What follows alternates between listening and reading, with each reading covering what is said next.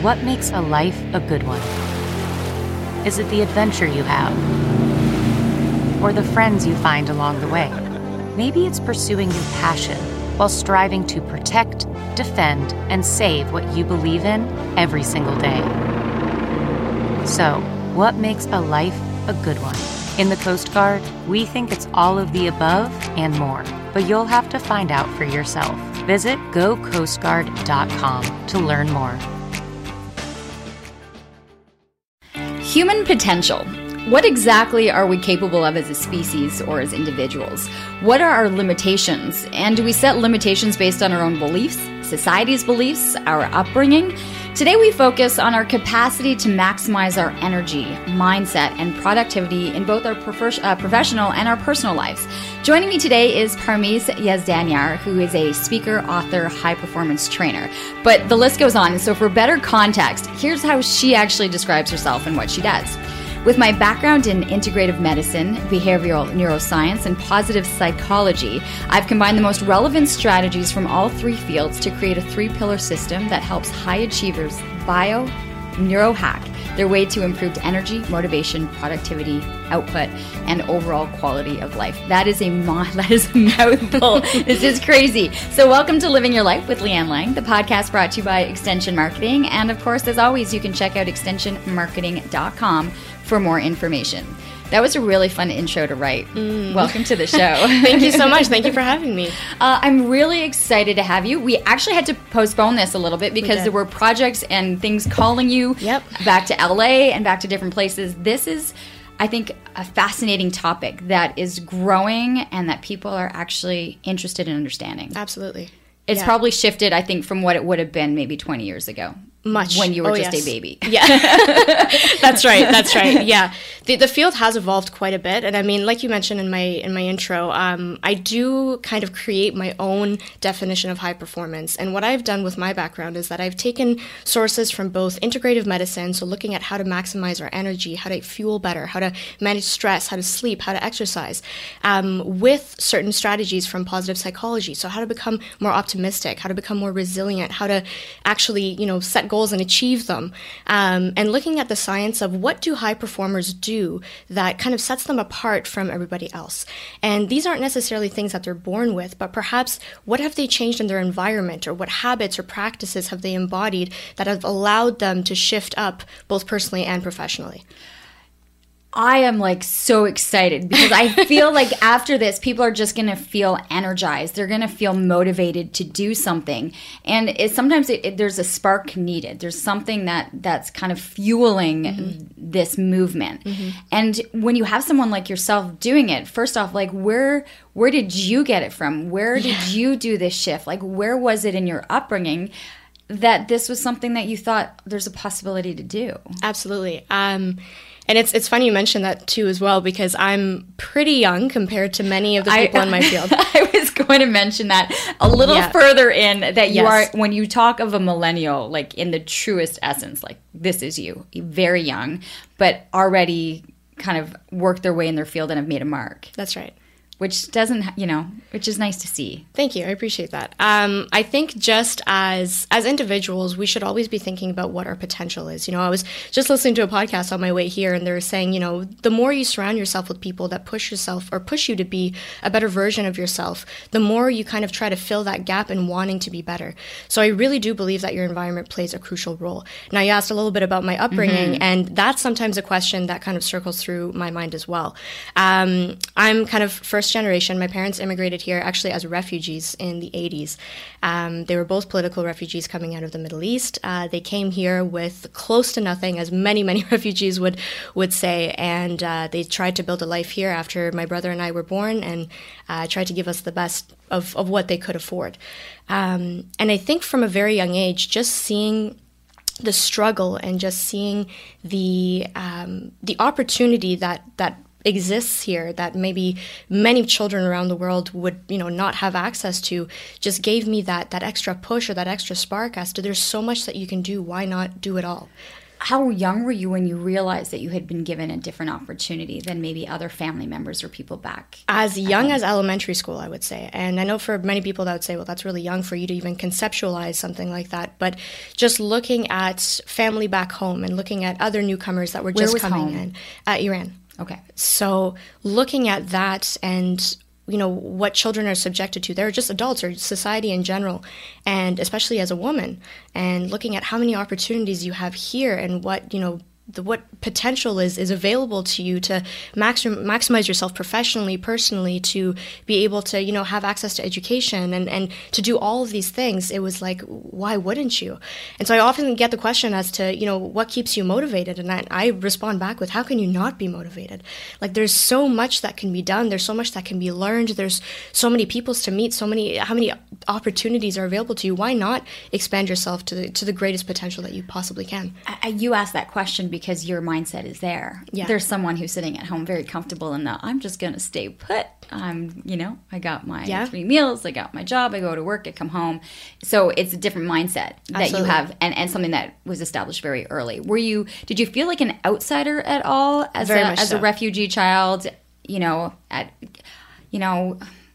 hear stories, right? Yeah. And you hope that you're embraced and you're made to feel welcome. And yet there's a different path that everyone's going to experience. Absolutely. And I feel from even a young age, not being able to, let's say even speak English until 4 or 5 years old, I almost felt like I was playing catch up with many things, with school, with learning social norms. And that kind of allowed me to want to kind of overcompensate almost and to get more into it and to, perfect my language and to learn what other kids are doing or what other parents are teaching at home. And so that kind of did push me a little bit further to want to do more. But you're right. I did have that sense of, I'm not like others, or I'm a little bit different, or just my worldview. Kids would go to school and they would talk about, their TV shows or their games or their sports that they're playing, whereas I'm talking about, oh my goodness, there's a war going on back home, or, there's kids that probably need our help. And I remember actually in the 5th grade, I went to my principal, and I believe there's either an earthquake or a flood or something that happened back home, and I was hearing my aunts and uncles talking about it and how there's schools that have been destroyed and kids that are now living on the streets without their parents. And I went up to my principal. I was probably about 10 years old in 5th grade, and I said, "We need to start a fundraiser. Like, we need to somehow help people back home." And she was almost in tears, looking at this 10-year-old who could be out in the playground playing right now during recess, but instead she's taking the time to come into the principal's office and talk about stuff like that. So the beginning of my upbringing was hard, but it was. I really do credit it to everything that I've accomplished right now. And I'm sure we'll get into a little bit more as to how, my professional life kind of developed as I got older. But it's always been just looking for opportunity in everything that you have. And I know you mentioned as well, like, there's people sitting at home right now that might be comfortable. Like maybe they don't have the same mindset as you. And looking at it from a positive psychology standpoint, there's the idea of the growth mindset and the fixed mindset, right? And we have to kind of assess and see where each individual is at and whether they're happy with where they're at. Some people might have that job, they might have their 3 kids, they might have their routine, and they're happy with that. And that's something that brings them fulfillment and joy. But I want to speak to the people who know they're not living up to their potential, and they know that they're doing things just out of routine or out of comfort, and they just don't know how to break out of it. This is something they've been taught. This is something that they've been brought up with, and they've never really given it a second thought as to, how can things be better, right? There's that notion that if something's not fixed, don't touch it. If it's not broken, don't fix it. Oh, sorry, that's right, yeah. But why is that, right? Let's take a look at things. Let's reassess. Let's become more self-aware and look at where are areas in our life that we can maximize ourselves in. So I love that we're going to get to this and how you were able to differentiate who is living right with each different mindset. When you're looking ahead to understanding this and where your career is going to go, I'm able to tell that you were successful in school and graduated. So in choosing that line of work, where were the studies? Like, where did you decide to say, okay, if I study this, I can create this? Yes. So I often joke and say that, coming from a Middle Eastern background, you have 3 options when you're growing up. You're either a doctor, a lawyer, or an engineer. Mm-hmm. Thankfully, my parents were not one of those. They obviously, you know, they wanted me to academically succeed, but I never felt forced to have to go into a certain field to make them happy. That being said, I always showed an interest for medicine, and that was actually one of the biggest reasons that kind of pushed me into the field of science. Was I wanted to help people feel better, and I guess one of the things that triggered that, when I was in high school, my mom got diagnosed with breast cancer. And that was a very big wake-up call for myself and for her as well, to recognize the importance of our lifestyle and the importance of taking care of our health in order to prevent and not wait for adversity to hit before you start taking action on becoming more healthy. And she's not the first of her family. All of my aunts on her side have had breast cancer. My grandfather had passed away from bladder cancer. So cancer was all over. And just looking at my mom being hit and for it to hit so close to home, it was a really big wake-up call for myself to start taking care of my own health. Now, I know, Leanne, your background, you were brought up very, athletic. I was not. I was very sedentary. I, fell into the trap of, not being very active growing up and perhaps not having... at recess, you were planning fundraisers. I was planning fundraisers. I was swinging around the monkey bar. See, I was not. Yeah. I was very... I was very academic. I was always reading, always had books in front of me, but I was not a very active individual. So probably in my early teen years, I was a little overweight. I was not very healthy physically. And so when this happened to my mom, it was a very big shock to me and a very big wake-up call, like I said, to start paying attention to my health.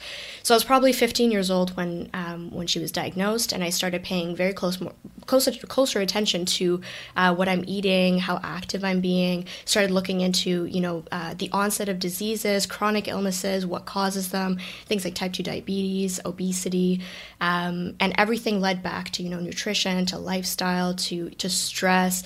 So I developed this really big passion for health and well-being and looking at how to optimize ourselves physically. So given that, I automatically assumed that I want to go into medical school and become a doctor. And I've shared the story many times before, is that I was so eager getting into university, studying sciences, thinking that I'm going to become this doctor that's going to save lives. But very quickly getting into kind of the whole medical industry and that whole field, I started to recognize that my dream of wanting to help people maximize their potential was not going to be fulfilled going down the medical route. And not to discredit anything within the medical field whatsoever, but we're living in a time where we're very much taking a diagnose and treat approach to health conditions rather than looking at how to prevent them, looking at how to maximize health.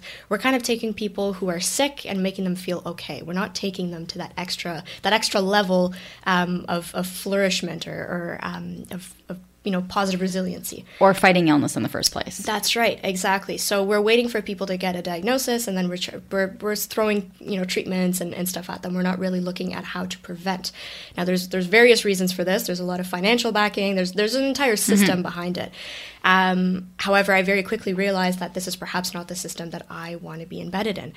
So I was feeling a little discouraged. I opted out of going into medical school and following that as a career, but I started looking into alternative practices. So I looked into naturopathy, into chiropractic, into massage therapy, into acupuncture, into holistic nutrition, and nothing really fit my description of what I thought maximizing health could be.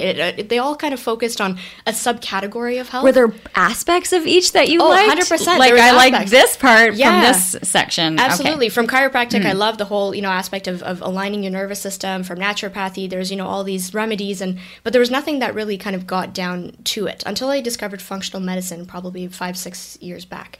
Now, functional medicine is relatively a new term in Canada. It describes basically a practice that looks at getting to the why of disease, so getting to the root causes of illness and taking a lifestyle approach to address the causes rather than looking at how to treat the symptoms. So moreover, it looks at treating the whole person rather than just an isolated set of symptoms. I often say, if you go to the doctor and you say my arm hurts, they kind of take a look at that. They don't look at, well, your arm's connected to here. Could it be that you may be sprained here, that you did this, that you what's your diet like? What's your stress levels like? They don't look at that, right? They just kind of look at, all right, let's treat this arm that's in pain right now. So it's great for acute care, but looking for solutions for chronic conditions, not so much. So I got into functional medicine after university, and we looked at various subsets of the human body, looking at how to optimize your brain health, your hormones, your detoxification pathways, your gut health. So taking a very holistic approach at how to optimize all the systems in our body, so that we're functioning well as a whole. But the one aspect of functional medicine that was still missing was the mindset aspect of it, was the thought processes. And it's great if you're eating well and you're exercising and you're taking the right supplements and all of that, but if you're not tending to the mindset or looking at how your thoughts and your environment and your lifestyle in general is affecting your well-being, then we're still kind of missing something out of there. That's where I started looking into the field of positive psychology. Now, positive psychology kind of sounds like, just wishful thinking and thinking positive and no problems in the world exist. Like unicorns and rainbows? Yeah, not necessarily. Yeah, it's not kind of looking at the world with rose-colored glasses. It's more looking at what moves people north of neutral.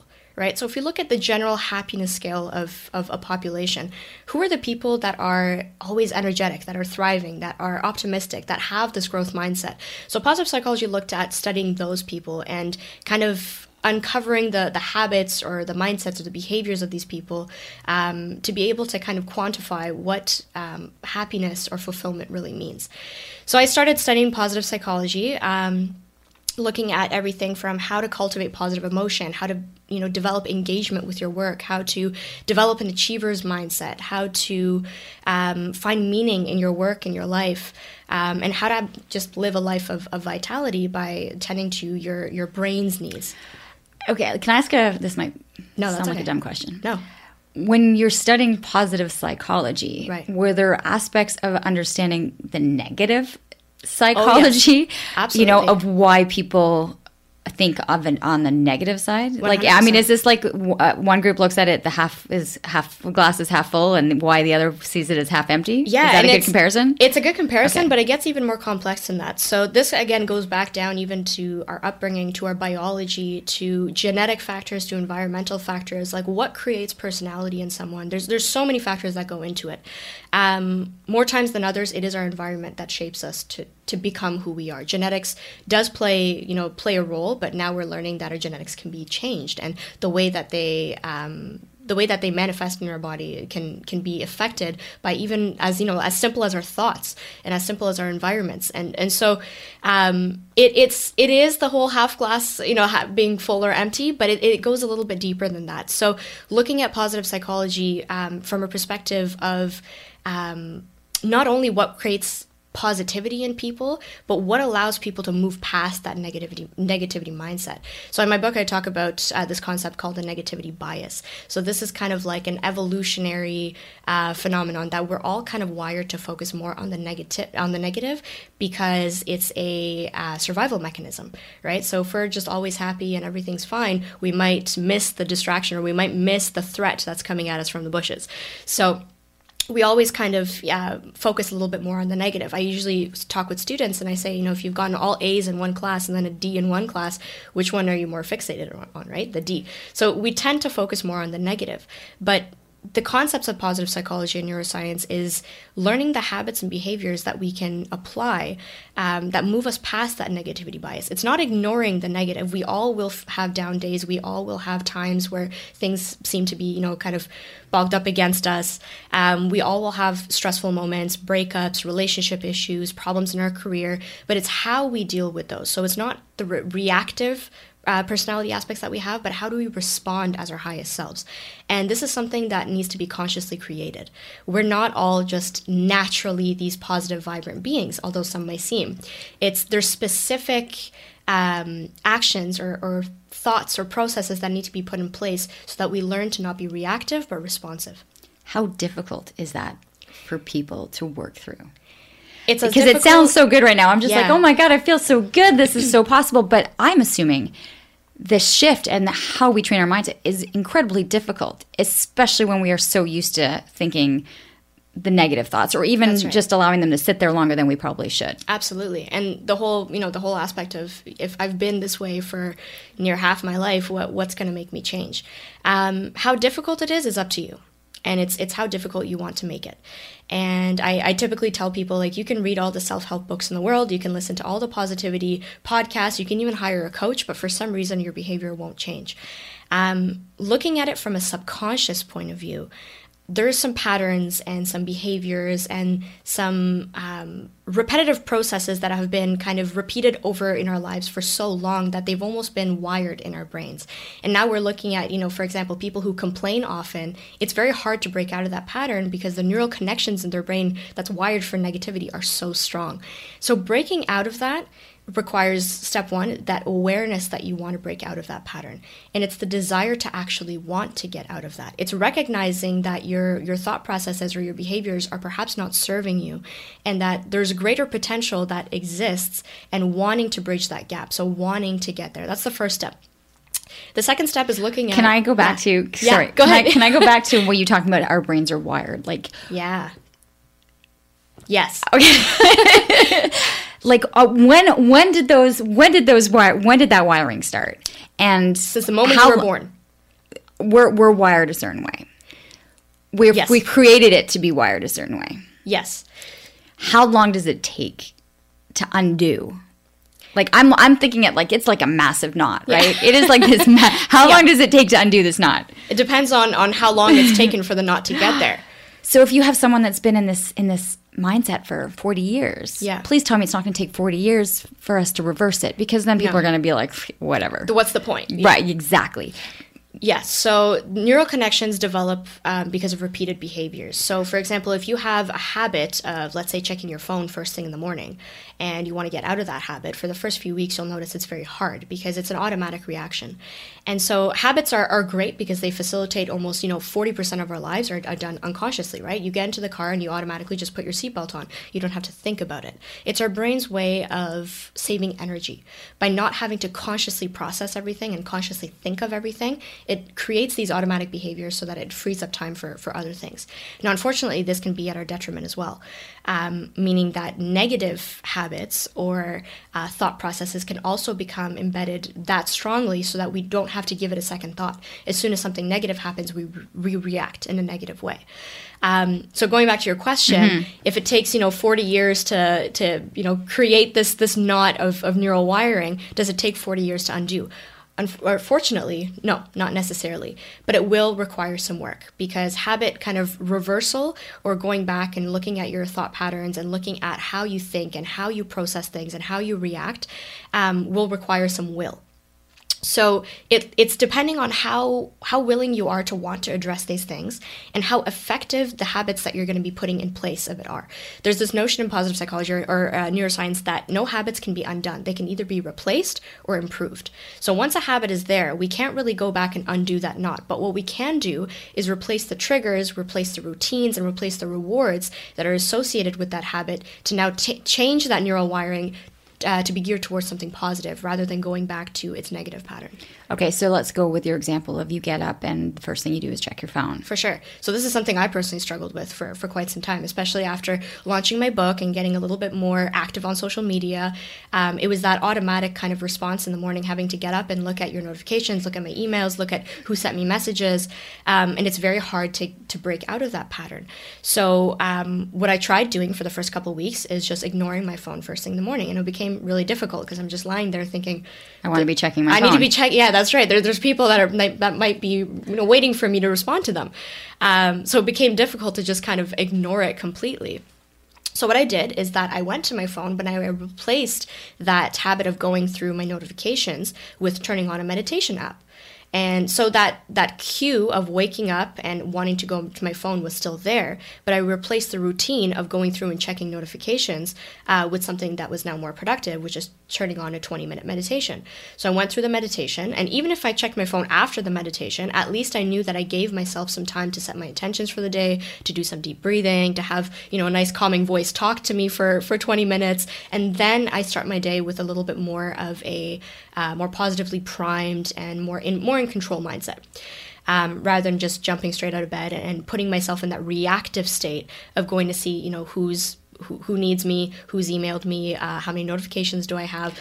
Yeah, but what's interesting for you is that you're mentioning work-related things. You're not going on Facebook or Instagram to see or were you going on to see what everyone else's lives were like? It was, no, not necessarily. I wasn't going on there to see. Because most people will get on their phone immediately and then will go to more of, they're not checking their emails immediately. They're going on to Instagram and Facebook. That's right, yeah. And noticing what everyone else is doing. Absolutely. And it's funny you bring this up because there's an article I actually wrote last night on how peak performers use social media.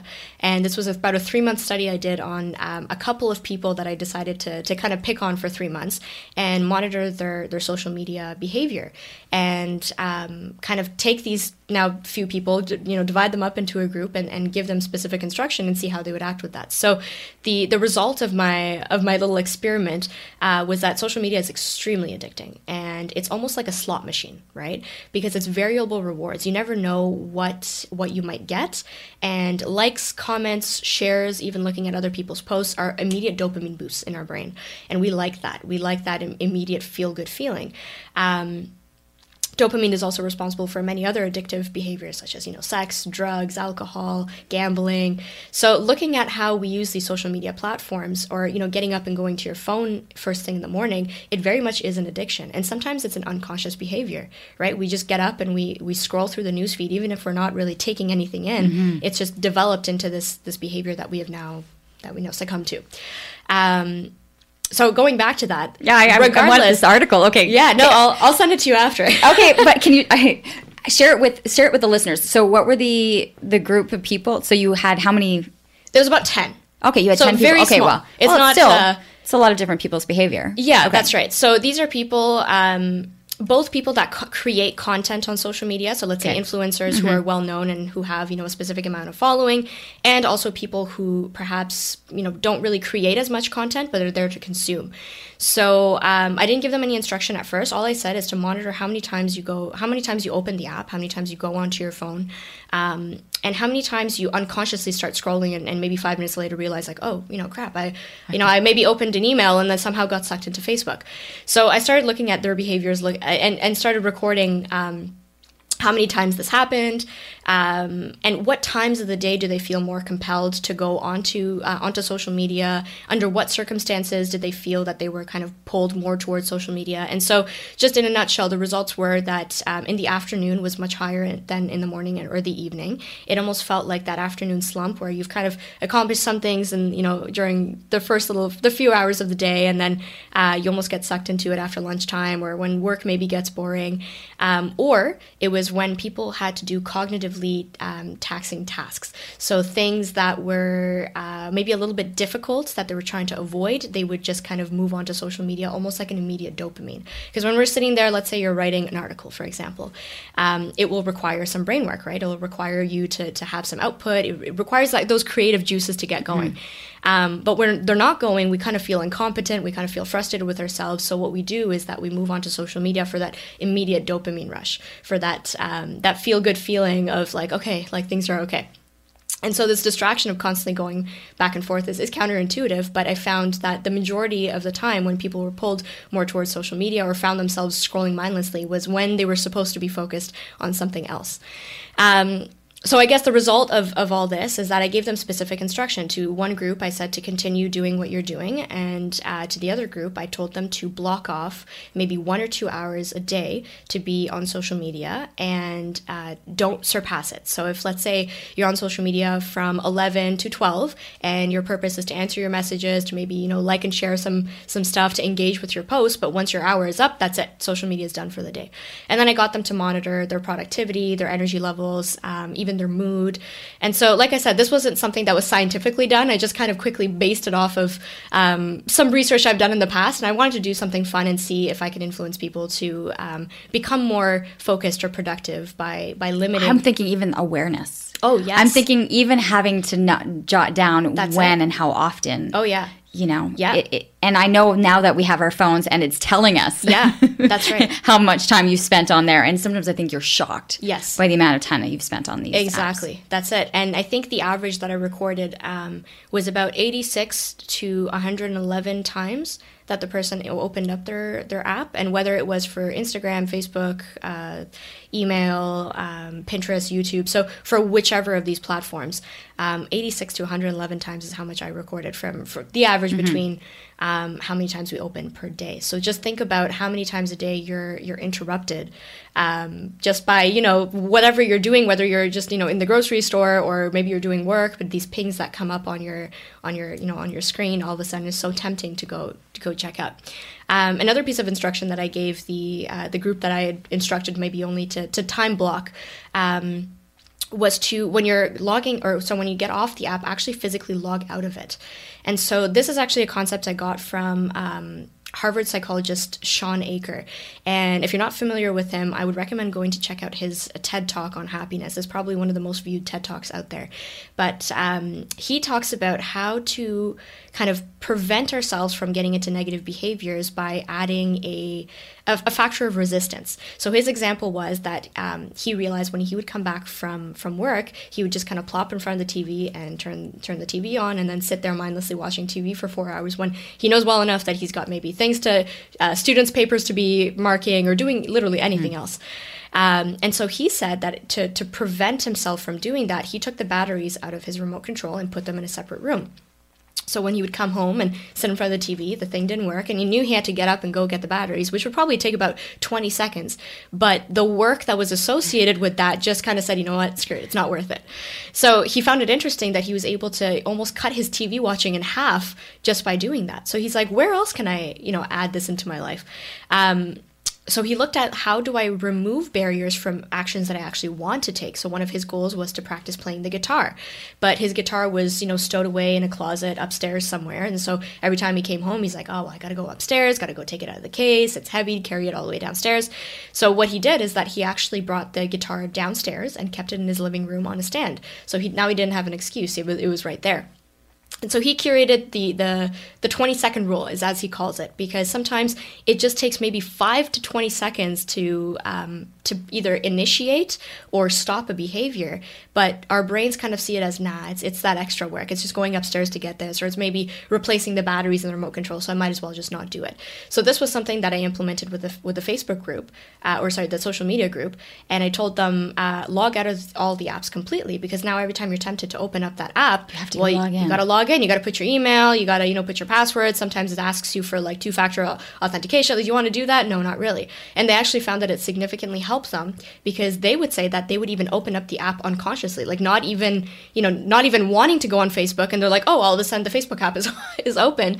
But because they had to enter their email and their password, they no longer. Oh my God, I'm logging out of all my stuff as soon as this is over. And this is just one example. We can look at how we're able to add these barriers into other areas of our life to kind of negate our way of getting into poor behaviors. So is it this is probably a bad example, but putting bad food in a safe in the basement, or is it it's how do we add these barriers to our life so that we don't feel inclined to take that extra step to get there.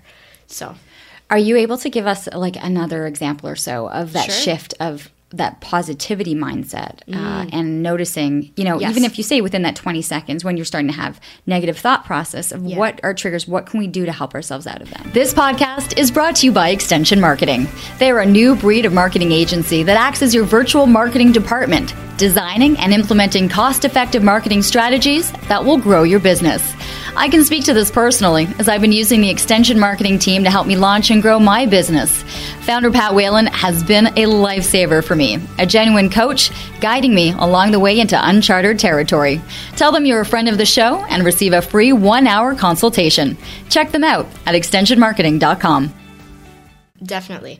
So there's one technique I use with my clients, and it's a technique I adopted from cognitive behavioral therapy, and it's called the ABC model of responding well.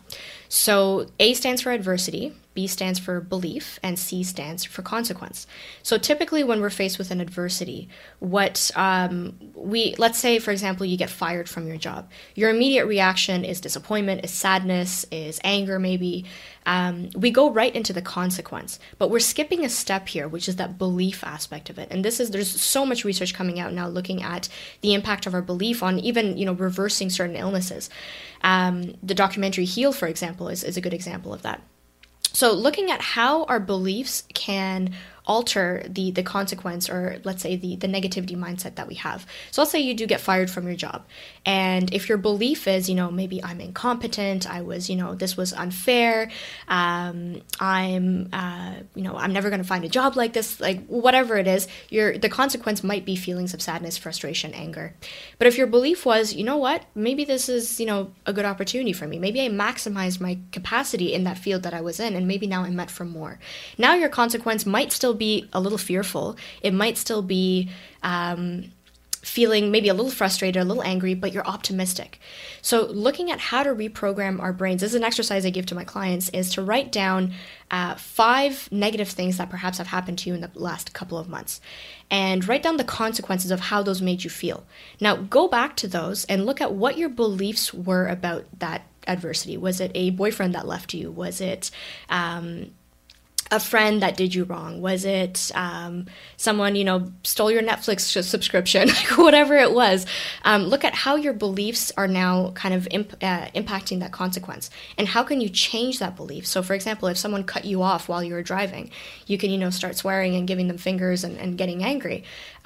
Or you can shift that belief or that inner self-dialogue and say, you know what, maybe that person was on their way to a podcast and they were running late, for example. Maybe that person had, you know, their kid sick at home and they were just rushing home for them. So looking at how do we shift things, and it's not making excuses for people, but it's, you know, it's not going to do you any good shifting to that immediate reactive, angry, frustrated, sad state. So how do we kind of negate that by justifying it to ourselves and by shifting the belief that we have about that negative thing that happened?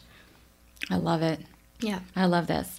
I want to be able to hit on the peak aspect of peak performance, if that's okay, because I know within peak, there's a number of things we want to hit on. Yes. Yep. So this is part of the book. This is part of the website. Yes. This is part of the pillars, like everything that you talk about. So peak performance, where's the peak? Where's the peak? So, I've noticed myself, and I kind of being in that entrepreneurial field, or being in the high performance and all of that, being in that since, you know, from a very young age, I've always noticed that when we're talking about high performance, it's very much geared towards sales, business mastery, mindset.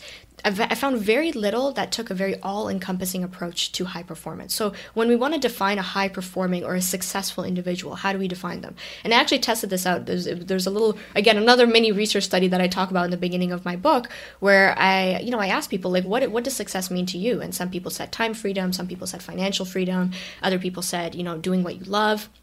So success is very subjective, but what I tried to quantify is that there's 3 very crucial pillars to high performance that I believe every individual should have if they want to take themselves from overachiever to peak performer. The first one is your physiology. This is the first P of peak performance. And so that kind of touches back on the functional medicine aspect. And that is, how do we fuel ourselves? How do we move? How do we sleep? How do we take care of our body? Because, you know, we can argue that you can be, you know, financially abundant and your career can be taking off and you could be doing various things that make you look successful from the outside. But if you're sleeping 4 hours a night, if you're, not eating properly, if you're not exercising properly, if you're not meditating, if you're not taking care of the core essence of your being, is that success going to be maintainable, right? Are you going to be able to keep up with everything?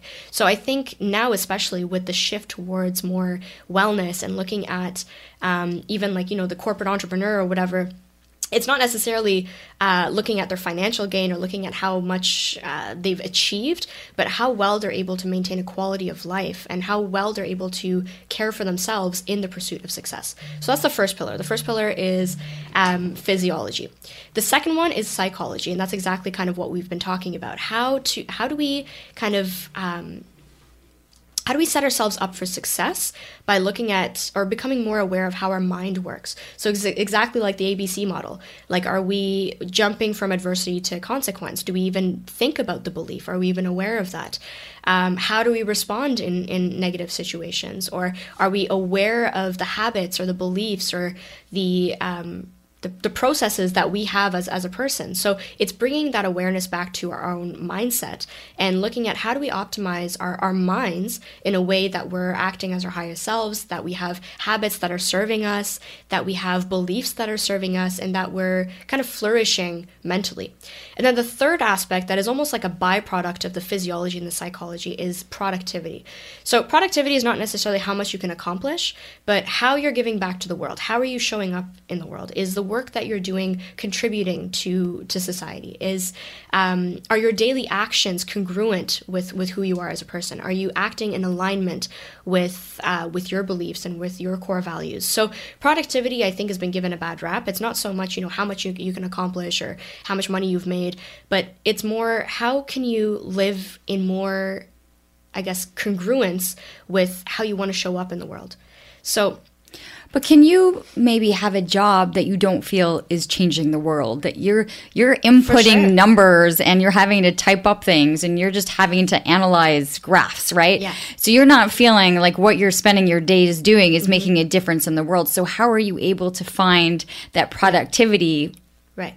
Are you able to find it elsewhere so that you don't have to put all of your eggs in one basket? Absolutely. So that's kind of twofold. Mm-hmm. Either yes, you can kind of cultivate purpose and passion outside of your line of work. But what I typically like to do with people, and because your work is something that you're going to be immersed in for a very long time, is to find meaning in what you're doing. There's a beautiful story I heard about a janitor in a hospital, and so you're looking at the doctors and the surgeons and the janitor, and you would obviously think that the doctors and surgeons probably have a much more meaningful or they find a higher purpose in what they're doing.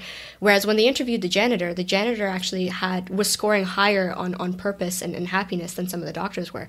So they started looking at, well, why is that? And he says, well, I really think that when I clean and when I make sure that, germs are not getting around and when I'm making sure the hallways are nice and tidy, that I'm helping the doctors do their job better. So he saw his job as, being a janitor, as having a higher purpose because he's helping the doctors and those are the people that are helping, save lives. And I talk about in my book as well, the analogy of the three bricklayers. So there's three bricklayers, and one guy says, I'm laying bricks. The other one says, I'm building a church. And the third one says, I'm building a house of God.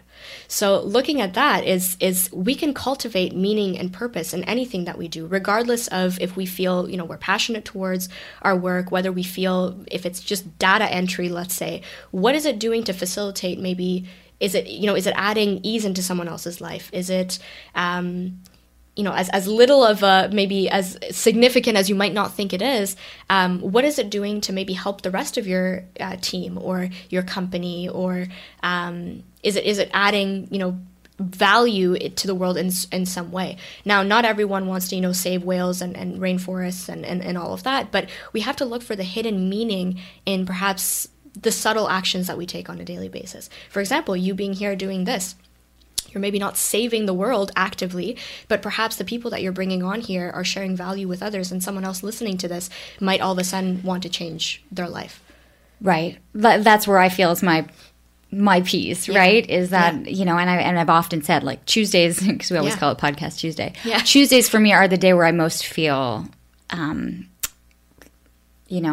my purpose. Right. Tuesdays I feel like me because yeah. I'm telling and I'm facilitating stories and information that I find is going to help someone listening. Right. And so I feel, I love these days. Yeah. And it's what I'm most accustomed to doing. It's what I did for 20 years. Mm-hmm. Whereas the other 6 days of the week I feel like I'm lost because I'm having to do all of these other yeah. tasks that I'm just not good at. But come Tuesday, I'm like, I'm in my space, right? That's so we all find it in different ways. Okay, so we've done the piece. I'm like, yeah. now I'm like, okay, I want to get through your peaks. I'm not even looking at Veronica for her to even tell me. We're still good. We're good for time. Okay, so let's go. We have our P's. Let's go to our E's. All right. Yeah. So, okay, so we got that. So okay. I did create because I'd love to stay on. I know. All of this, but people will get the basis of it all, and then people just have to hire you or get your book. Okay. Okay, sounds good. So the E kind of stands for energized and engaged, and this goes back to the P, where I talk about, you know, you have to be proactive with your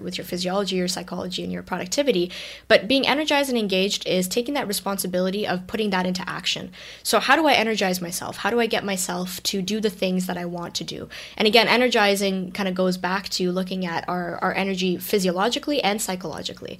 So what am I doing to feed myself the right information or even the right fuel to be able to show up as my best?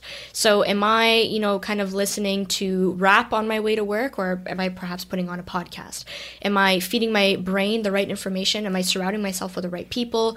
And it goes back to, again, the health aspect of it. Am I energizing myself, right? Am I fueling myself? Am I, you know, taking care of my mindset? Am I exercising? Am I meditating? So it's that energy aspect of it. Engage is more, how do I engage with things that are being thrown at me? Am I engaging my highest values? Am I...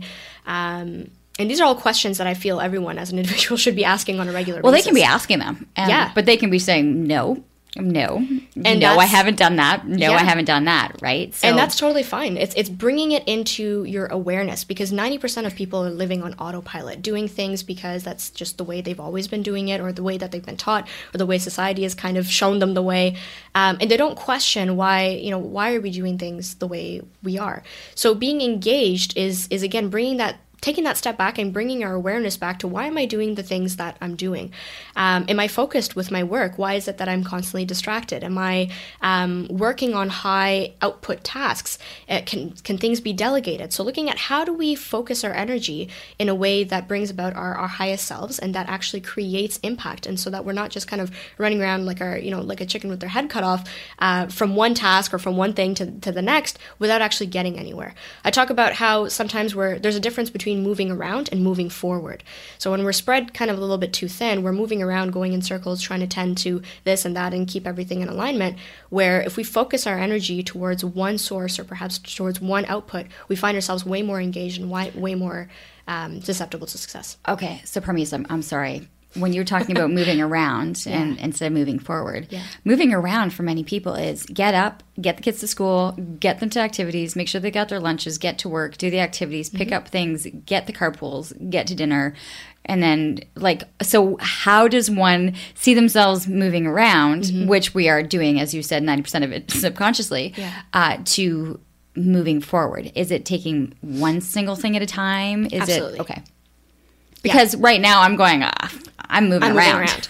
So if you look at whatever goal that you have, and I mean, the things that you described are basic, the basics of life that I feel, regardless of if you're living consciously or unconsciously, you will have to do. There's some things where it comes to work, when it comes to kids, when it comes to the groceries and the carpool and all that need to be done. Where I'm talking a little bit more about is your professional or personal goals, and how you're setting yourself up for success, and how you're setting yourself up to be motivated. Are you taking on way too many tasks that perhaps, you could benefit from not taking on? Is it better for you to focus on just one avenue and move that forward and reach success before you move on to taking on the next, right? Let's say, especially as moms, they want to take on, making sure your kids are well fed, and they're at their classes, and they're at this and they're at that. And then the mom themselves want to make sure that they're excelling at work. They want to make sure that they're, the little side project they've taken on, and they overcommit themselves.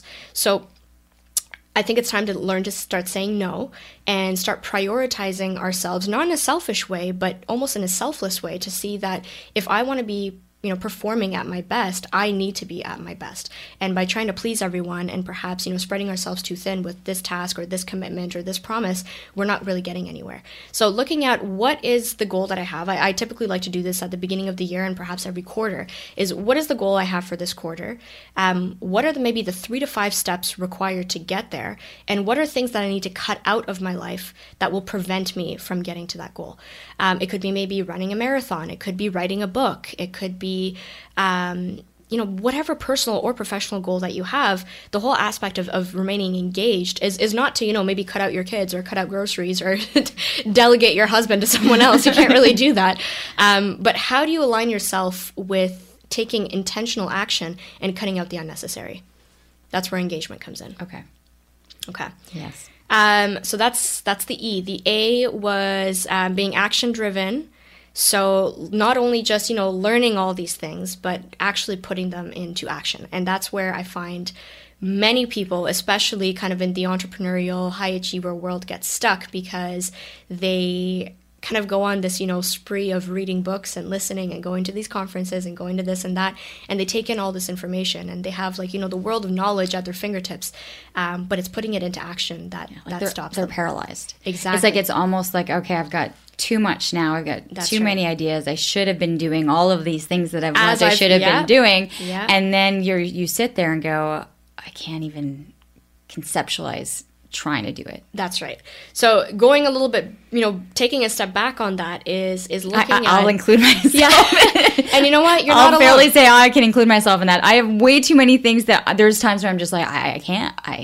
It's analysis paralysis. There's so many things that you've consumed and that you've learned and that you want to do that you almost don't know where to start. You don't know where to start. That's right. So, again, number one thing is going back to our subconscious patterning and looking at perhaps what are things that are preventing us, what are belief systems, what are habits that are preventing us from even taking that first step. Going back to the phone, is it, that you want to read 3 books a month and instead of, getting up and maybe perhaps opening up your book, you're opening up Facebook. So looking at what patterns and behaviors am I showing right now that are perhaps getting in the way of me wanting to move forward with my goals. Even further than that, I recommend to everyone to go on a low information diet.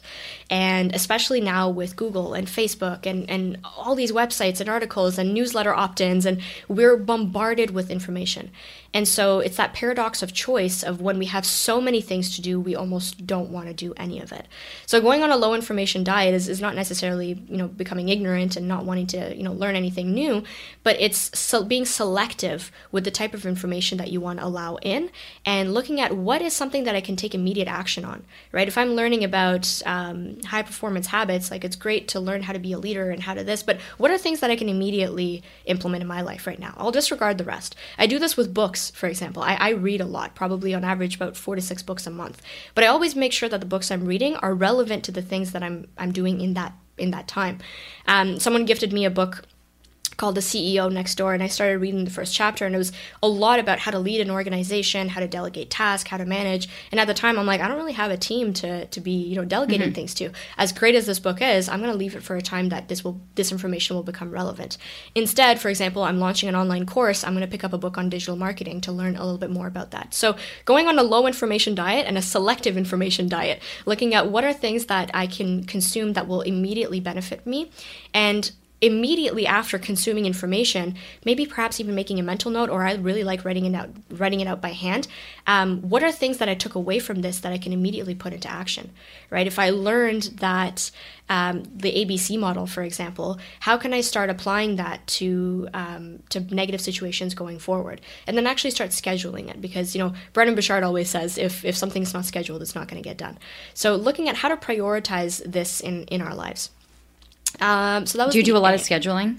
I do. That the day is scheduled? I do. However, I don't like also over-scheduling myself in the sense that everything is almost like kind of roboticized where... I find it fascinating. Sometimes I'll get a Google invite or I'll get one of those calendars sent and you have to pick between, a couple of different spots to choose from. And it's hard to commit? Well, no, I can commit because my days aren't... I'm looking at the person who sent me this calendar and going, oh, my God, this is what their day is like. They have scheduled meetings every 15, 20 minutes, mm-hmm. and you're picking them, and that they're literally going from one of these meetings to the next. Yeah. And I can't do that. And I think what their mindset must be like going, I have to get through this day with this many meetings. Yeah. So it depends on your personality type. Some people really like that and they thrive on that. And mm-hmm. that's the only way almost that things get done. What I mean by if it's not scheduled, it won't get done. For example, I had the goal of writing a book within the first year of graduating from school. I completed it within 8 months of doing so. And that was because I reverse engineered my goals. So I had a goal to publish the book in November of 2018. And at the time, it was October of 2017. So I looked at the goal. I looked at the amount of work that needed to be done. And then I reverse engineered what was required to be done. So how many, what are the concepts I want to talk about? How many chapters would this this, you know, turn out to be? How many research articles do I want to implement in this? And then I started looking at how to bulk kind of my months to, like, you know, month one, I'm working on introduction and chapter one, or the preface and chapter two. And then month two, I'm working on this and that. So it's not necessarily scheduling, you know, today, okay, Leanne, you're going to wake up and after, you know, 6 a.m., you're going to check this and then you're going to email this person, then you have a meeting from this time. But it's more giving, setting intention rather than setting kind of concrete, you know, mm-hmm. tasks in your schedule.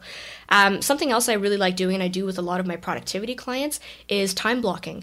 So, for example, there's a lot of research coming out right now looking at the different chronotypes. So chronotypes is almost like the science behind whether you're a night owl or if you're a lark or if you're, you know, what times of the day do you function at your best? And there's a book I recommend. It's called The Power of When. And this book completely, I think I read about 2.5 years ago, completely changed the way I do work. And the way I was going about it before was, you know, I was thinking that all these high performers are, you know, waking up at 5 a.m. and you know, getting the majority of their work done before everybody else wakes up. And I was trying to do that, but I felt myself extremely fatigued, not motivated. I was not creative at that hour. And I just thought, what's wrong with me? I'm not a high performer, because every high performer we know wakes up at 5 a.m. And then I read this book and I learned about the different types of chronotypes and how, based, you know, genetically, certain people are more prone to be more productive at different times of the day. And so he has a little quiz in his book, and I did it, and it turns out that I'm most productive between, let's say, 10 a.m. and 2 p.m. And so now I know that if that's when I'm most productive and creative and focused, that I'm going to schedule my most mentally taxing or hard, or if I need to be socially interactive or anything like that, between those hours, because I know that's when I'm at my peak. Whereas I know maybe perhaps 4 or 5 in the afternoon, or maybe even 8 p.m. is not a good time for me to be kind of on my A game. Are there certain people that they work well, you know? Oh, yeah. 8, you know? Like. Oh, for sure. There are, when I was going through the edits of my book, my editor was sending things back at like 3 a.m. And so she said that she was working from 11 to like 3 a.m. And I'm like, that's crazy, but that's how she functioned. And then she would sleep in to like 11 a.m. the next day. Mm. But that's when she was the most focused, and that's when she found herself being the most productive. So again, it's not necessarily scheduling everything back to back to back, but becoming more aware of what times of the day are we at our best, and how can we schedule the tasks that will require a little bit more of our effort and energy during those times. Am I allowed at this point, because a lot of people know I'm very, you know, it's a personal thing for me that people schedule in the self-care of taking, of going to the gym, of doing physical activity. That's right. So do you schedule this, and would you consider this part of the blocking time? Yes. Or the scheduling aspect of your life that you have to schedule it in, like an appointment? So that's something that I've created. I've kind of created a power up and a power down hour. And I'm human, so I don't always stick to it. There will be instances where I kind of fall off track, but I try my best to stick to it as much as possible. So my power up hour, the first hour of the day, I try my best to not look at my phone. And like I said, sometimes if I do, I've kind of muted notifications overnight. So that way, if I look at the screen of my phone, I don't technically see any Facebook comments or emails or anything like that. So I don't see that. It's not as tempting to open it up and see what someone has to say. I will open up my meditation app. I'll meditate for 20 minutes. I'll have my workout first thing in the morning, because that's when I feel like I'm at my best to be physically active. I'll you know, prepare myself a nice breakfast or a nice coffee if I'm fasting that day, that's my kind of power up hour before I get myself into whatever else I want to do, and that allows me the time to do kind of my quote unquote self care before the day starts, and before I know perhaps other people's obligations or things will fall into my lap. Okay. Yeah, I do love you, but you're young. Yes, you don't have kids. Yep. And you're an entrepreneur, so you're right. Yep. So there's people that are up early. Yeah, got to get the kids off to daycare or to school, then are at work. So how do you? Because they're going to come to you and be like, okay, look at my schedule. 100%. Where on earth is this occurring? Where is this happening? So that can be custom curated based on what your needs are. This whole power up and power down thing could take 5 minutes. The entire intention of it is for you to take a set period of time, whether it's, you know, 5 minutes, an hour, maybe even 3 hours, to be intentional with what you want to do in that moment and not have the distractions of the outside world try to get in. So I actually have a couple of clients that are moms of newborns even. So like, I don't really, you know, make my schedule. My newborn makes my schedule for me. And so I say, okay, but you do know what time, you know, you're putting them to bed. You do know what time they're taking their naps, what time they're feeding. So perhaps custom curate your your schedule around when are even 10 minutes that I can take time to maybe journal or to maybe do some yoga, or, you know, just, it doesn't need to be, you know, first thing in the morning or last thing you do before you go to bed, as, you know, a lot of these high performance people say, like, you know, the last thing you do before you go to bed is extremely important to set you up for success for the next day, which I agree, but the world's not going to end if that's not the time that you do it in. If you know that your child is off to daycare, perhaps you have maybe a couple of hours in the afternoon to yourself. Again, you can mindlessly scroll through Instagram or do things that are maybe not productive, or you can schedule some me time or some things to work on for yourself. Perhaps it's not self-care per se, you know, like manicures and facial masks and yoga, but it's maybe taking time to work on a goal that you perhaps would want to work on, or maybe it's speaking to someone, maybe it's going to coffee with a friend. So it's custom making it to what you think will energize you and that will prepare you mentally and physically to show up as your best in other areas of your life as well.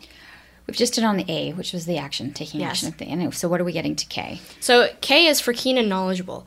And this goes back to, it might sound counterintuitive because I just told everyone to go on a low information diet, but I want people to question things and I want people to want to be knowledgeable in various aspects of their lives. Again, like I said, some people kind of go into a specific area of study and they just very niche down and just focus on that. Some people go into an area of work and they just focus on that. If you ask them anything outside of their line of work, they're not sure.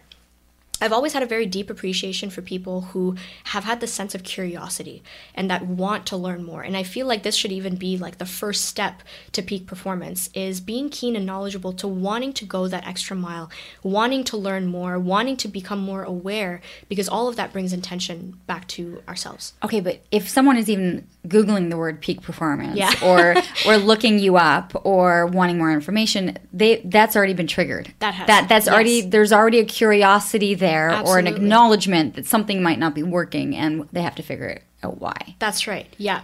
So looking at people who perhaps are stuck in this state of perpetual routine, or who are in the state that they know they want to break out of, but they need an extra, you know, they need a little bit of push out there. It's more for those people that I say to reach out to something that puts you outside of your comfort zone. You know, what's one tiny step that you can take that will take you outside of your typical routine, that will maybe even provide a different perspective on how you've been thinking or how you've been brought up. And that itself might even be the triggering force that creates the momentum for you to want to pursue, you know, something else. For me, for example, being, you know, let's say I was in high school, just getting into university, my mom was diagnosed with cancer. I started becoming a little bit more curious about what else is out there that's outside of the medical field that can help improve health. That was just a simple question. And I think becoming keen and knowledgeable just begins with questions. Just start questioning, you know, why is it that I've always done this way? Is there a better way to do so? Just that mere act of asking that question will kind of trigger that curiosity to want to go and search for answers. You know, I just finished reading for the second time, actually, Tim Ferriss's book, The 4-Hour Work Week.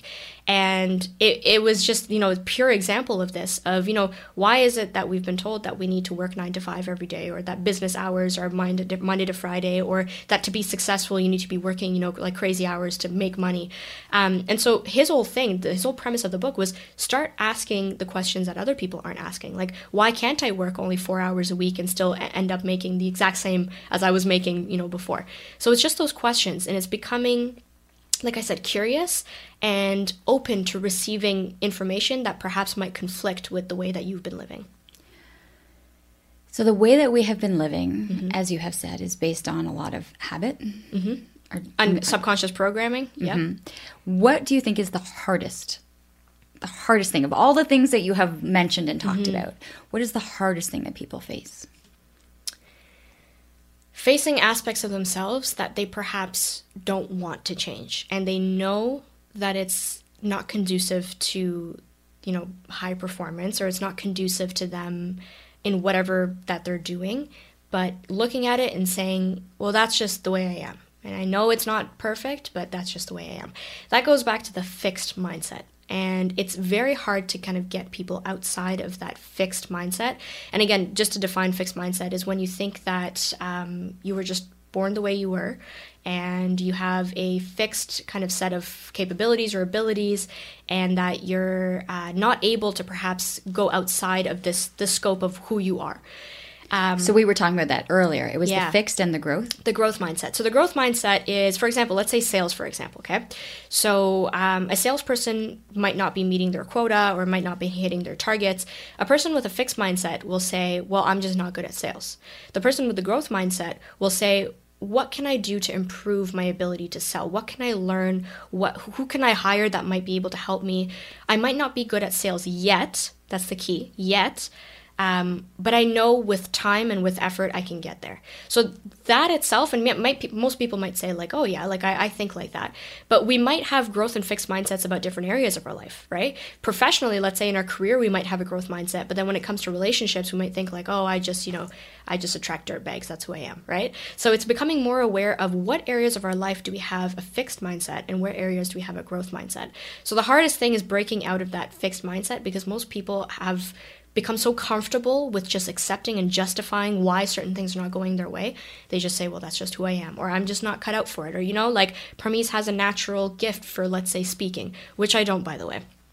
The first speech I gave, I actually ran off stage crying. So so it's again, adopting that that growth mindset towards wanting to break out of what our regular or our typical patterns of behavior are.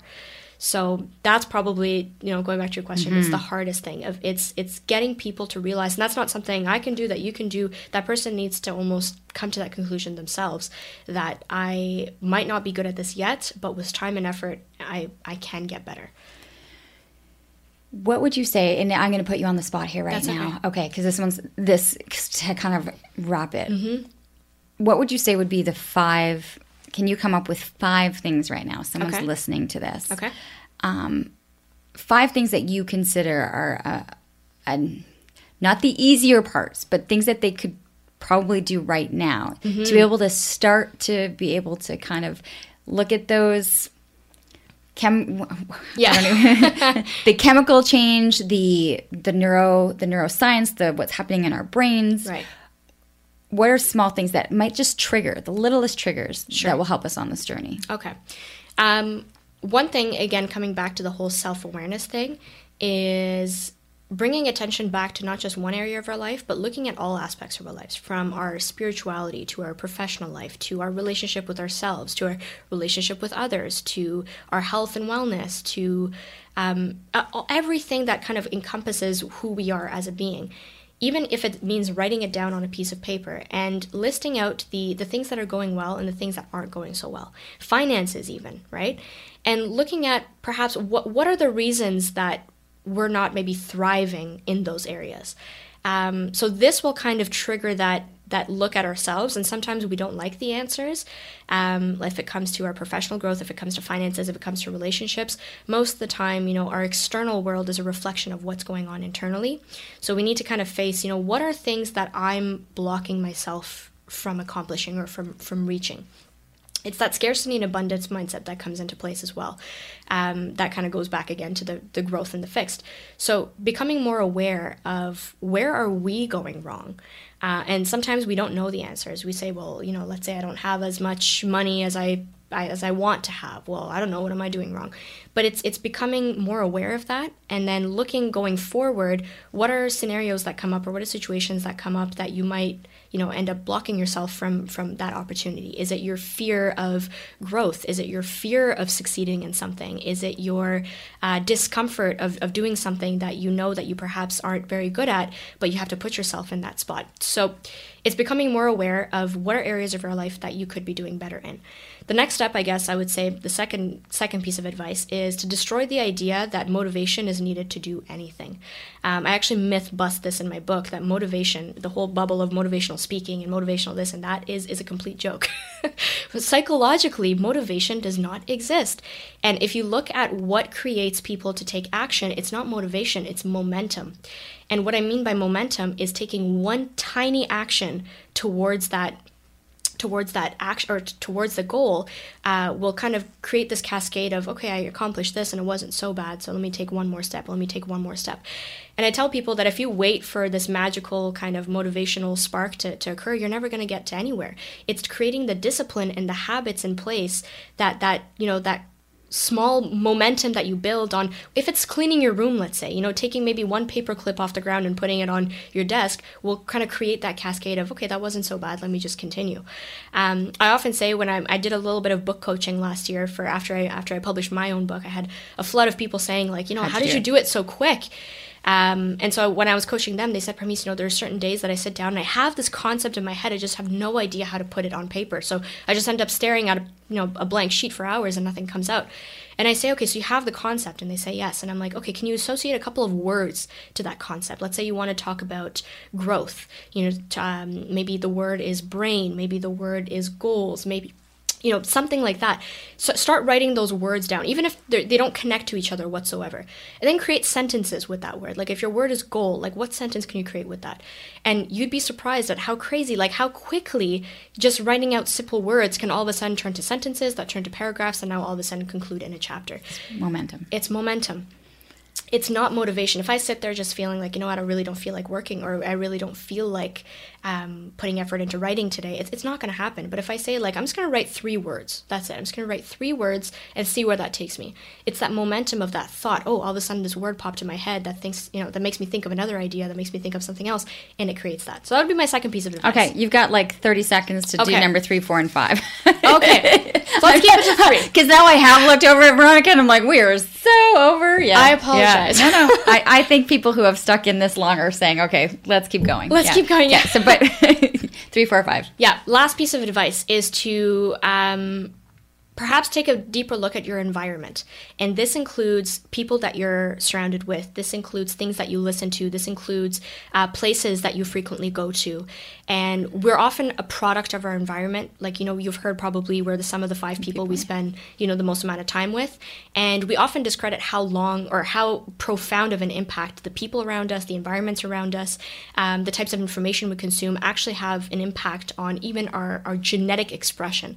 So becoming more aware of if the people around me are actually serving me, or are they the ones keeping me back, right? If I'm in this mindset of I want to be better, but everyone else is kind of just like, no, we're fine, we're comfortable. Why do you want to fix something that isn't broken? That's what's keeping me from taking that action. So again, becoming a little bit more mindful of where am I often going? Who am I often talking to? What types of information am I constantly taking in? Becoming more aware of that and looking at ways of perhaps breaking out of that might be a good way for you to develop that extra boost to want to perform at higher levels.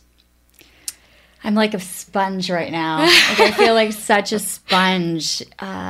Well, I know right off the bat right now, like I know I'm going to turn off I have to log in and log out. Awesome. That's good. I think that will be a massive part of just shifting certain behavior. And I just like, you got those 20 seconds to be able to kind of the thoughts come in. Yeah. Like work on the brain. Yep. Get yourself out of the negativity, the thoughts. Exactly. I think it's amazing. I think you were going to – this is just the launch for you, right? You've got your book. You've got these programs. You've got a ton of things that happen. I can't go into, but lots of great things that happen when you're out in L.A. So where can people find you? Mm-hmm. Where can they kind of digest more of what you're offering? Absolutely. So you guys can check me out on social media. Once you've logged into your social media. Once I log in and once I'm during that time block where I can actually respond to messages. Yeah. You can find me on social media at Parmees. So it's Parmees, just _ on Instagram. Facebook is just Parmees Yaz. So my first name and then just the first 3 letters of my last name. I do have a book, as I mentioned. It's called The Peak Performance Advantage, 8 Principles That Fuel Personal Professional Success, where I go in much deeper on we only just scratched the surface today. It's available on Amazon, on Kindle, and also on my website, so they can access me there. And I do offer certain programs and coaching, like I mentioned as well, if anyone is inspired to want to work with me more one-on-one. And the website? And the website, yes, it's Parmees Peak Performance.com. There's a ton of stuff on there. Lots of articles. There really is. Thank you so much. It's been an absolute pleasure. I'm so glad that we were able to connect. Absolutely. And I have to say too, it's wonderful to see at such a young age. And so I'm just thinking what you've done already, just the impact that you are going to have over the length of your career. It's going to be quite remarkable. Thank you. So that's the wrap on Living Your Life with Leanne Lang. I probably should mention share, like, subscribe, let people know that this exists, but we're going to kind of leave it there, and we'll definitely see you back here next week.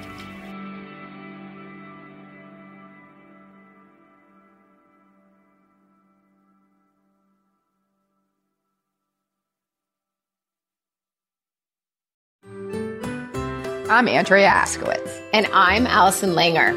And we are the hosts of Writing Class Radio, a podcast, but we are so much more. We have writing classes. So if you are looking for live online classes where you can join a community, write to a prompt, get feedback, and get better, check out all our classes at writingclassradio.com. And listen to our podcast wherever you get your podcasts and at writingclassradio.com.